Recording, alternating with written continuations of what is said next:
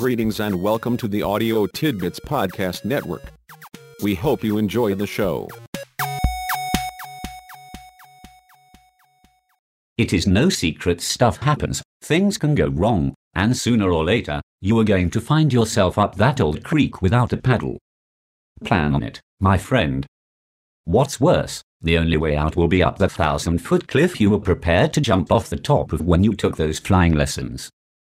But Simon, you say, I cannot solve a problem I did not know about. I knew there was a chance I might lose my paddle when I started up that creek. But that cliff, well, it was just suddenly there, and I certainly had not planned on that. Life just moved that monster squarely into the path to my success, and that is the end of that. Life surely does have a way of biting you on the backside when you are least expecting it. Some days you get the bear, and some days the bear gets you.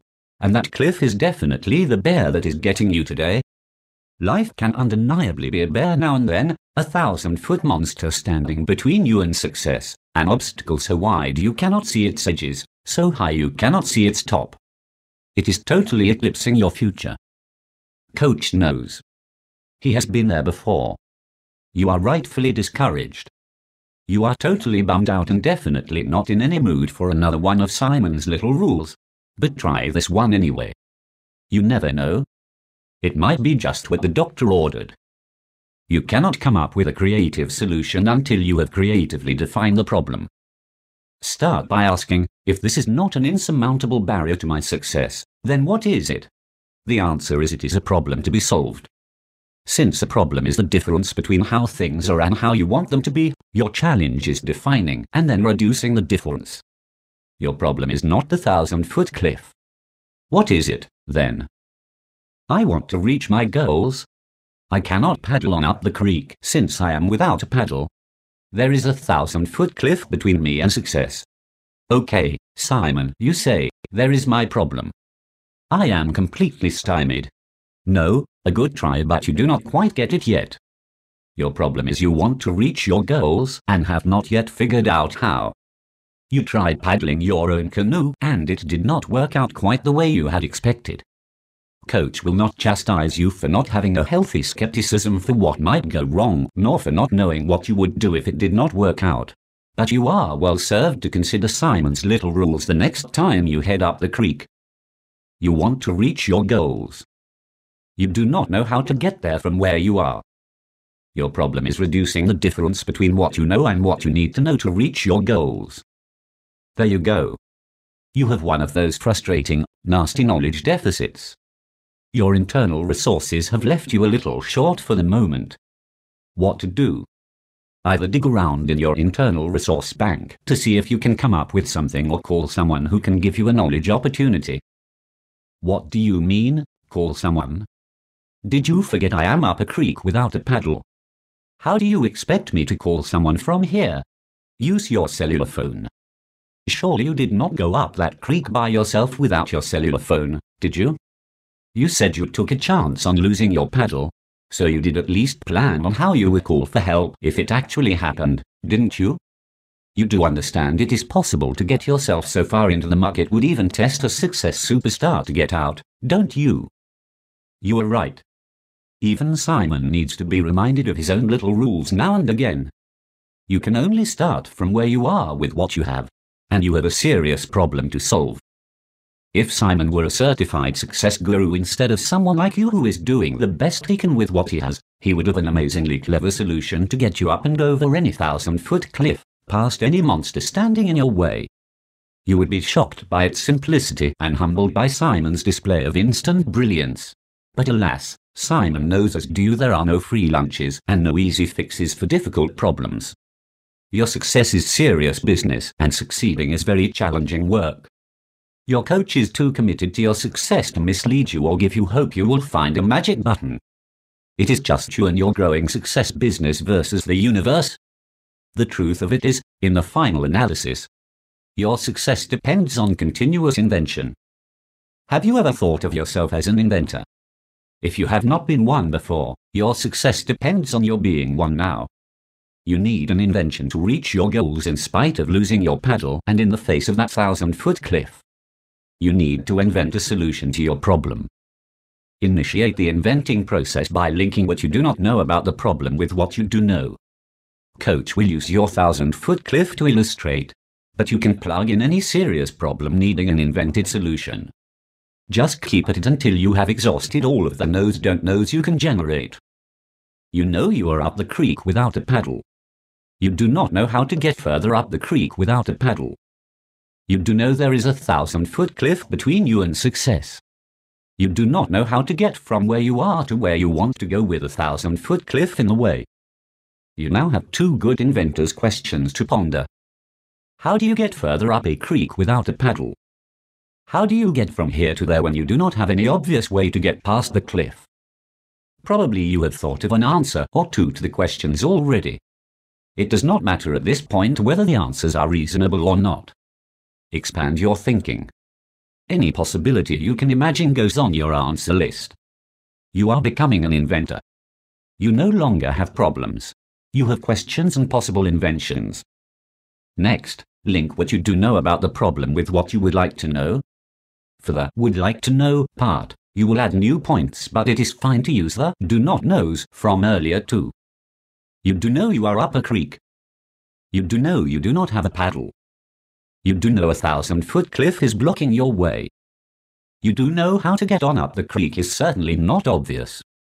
You do know you likely cannot get around, over, or through that thousand foot cliff. You want to know what your immediate choices are, understanding there is always something you can do. You want to know what the hidden opportunities are in the current situation, understanding there are unexploited opportunities in every situation. You do something, using what you know or want to know, if you cannot find an opportunity, you invent one. You let your thinking expand to take in more information, more possibilities. It is time to identify differences instead of looking for similarities, time to force your mind to diverge before allowing it to converge. Your mind wants to make sense of the world, so it rushes to put things into categories, give pieces of this and that familiar names, and group current experiences with experiences you have had before. The mental process is reliable enough and efficient enough events smoothly transition from one to another fairly flawlessly. The little differences and small aberrations go unnoticed. When you are inventing, the natural mental process has to be overridden. The natural process quietly forces experience into predefined niches whether they quite fit or not. Two objects not quite the same are both called chairs. The experience you are having with one person is pigeonholed as just like the one you had a year ago with someone else. Your perceptions are conditioned to see what you expect instead of exactly what is in front of you. Your thinking and experience converge significantly with what you have thought and done before. And if you think and do like you have always thought and done, becoming an inventor is not possible. Instead of converging, force your thinking to expand, your mind to diverge. You are looking for the novel, the unique, the unusual, the element you have never thought about or experienced before. Importantly, never discard your ideas, since the ones you discard are more likely to be novel and divergent than those you keep. Occasionally try a new approach to a problem, even if you know the old approach works, just to avoid getting in the habit of always doing things the same way. Give new names to familiar things. Use other labels that fit as well as the one you usually use, e.g., the object with four legs is a posterior elevation stabilizer. Identify at least one new twist to every situation, since there is something you have never experienced in every situation. Mental exercise is just as important as physical exercise. When you let your mind get out of shape, you are not up to being an inventor. You may still force out an original thought or two once in a while, but do not stand a chance when circumstances call for a fast, 100 thought dash. You experience mental collapse after only a few hesitant thoughts. Invention is a sport for well-conditioned, well-trained mental athletes. And recreational thinkers just cannot make the grade. Have you warmed up? Have you done your mental stretching exercises? Are you ready for a good mind run? If so, try redefining the problem, since there are always alternative ways of understanding the challenge. You have previously defined your problem as having your path to success blocked by a thousand foot cliff. The problem is compounded by your being up the creek without a paddle. Suppose, alternatively, the actual situation is you were just exploring that particular creek to see if success was up that way and it was not. You are not disappointed or frustrated. You merely wanted to check it out. As for the paddle, you do not need it anymore anyway while you drift back down the creek to find another branch in your success river.